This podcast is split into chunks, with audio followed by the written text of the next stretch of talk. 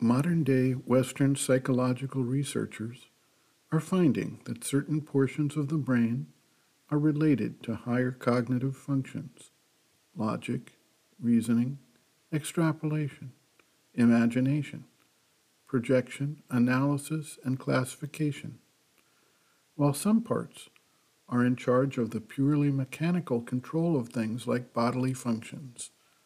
Some are repositories of memory, and some are receptors of impulses from the various senses.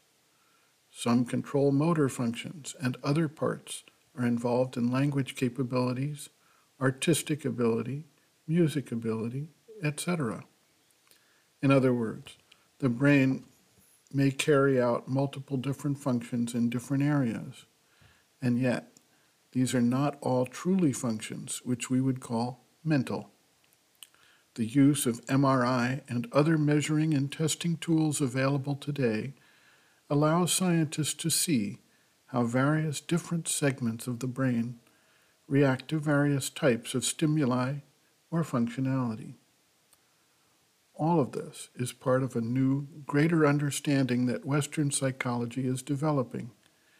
It brings them to the type of knowledge already developed by yoga science through the ages and refined, organized, developed, and codified by Sri Aurobindo as he explores yogic psychology. Dr. Dalal observes, quote, There are three main parts in the outer or surface being the mind, the mental, the life nature, the vital, and the body, the physical. Each part has its own distinct type of consciousness, though in our ordinary awareness, we are unable to distinguish among the mental, vital, and physical constituents of our consciousness, and tend to regard all these diverse elements simply as our mind. But in yoga psychology, mind refers specifically to the part of the being which has to do with cognition and intelligence, with ideas, with mental or thought perceptions, the reactions of thoughts to things, with the truly mental movements and formations, according to Sri Aurobindo. The vital being or life nature is made up of desires, feelings, instincts, and impulses. The life energy which animates the body, prana, is an aspect of the vital. The body, too, has its own distinct consciousness which operates in the involuntary functionings of the various bodily organs and physiological systems. Body consciousness is only part of the physical consciousness. The latter includes also the physical mind and the physical vital, which will be presently explained. Though separate and distinct, the three main divisions of the outer being just mentioned are interconnected and interact on one another, giving rise to distinguishable subdivisions in the main parts of the being.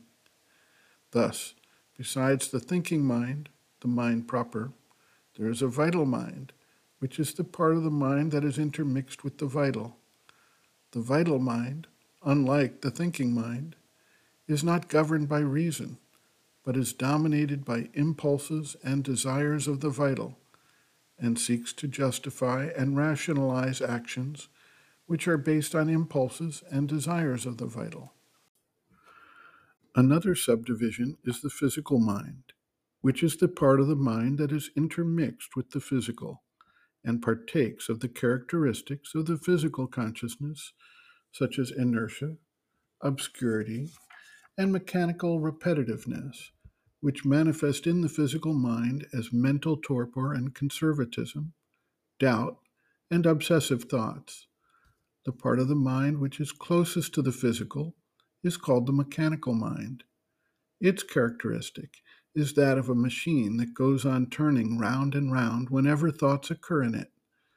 Another subdivision, which is important for self understanding, is the physical vital. It is the part of the vital which is turned entirely upon physical things and is full of desires and seekings for pleasure on the physical plane. Closely connected with it is the vital physical, the part of the vital force which constitutes the nervous being. It is the vehicle of the nervous responses and is related to the reactions, desires, and sensations of the body. Reference Sri Aurobindo and the Mother, Our Many Selves, Practical Yogic Psychology, Introduction, Sri Aurobindo on Our Many Selves, Planes and Parts of the Being, pages Roman 21 to 23.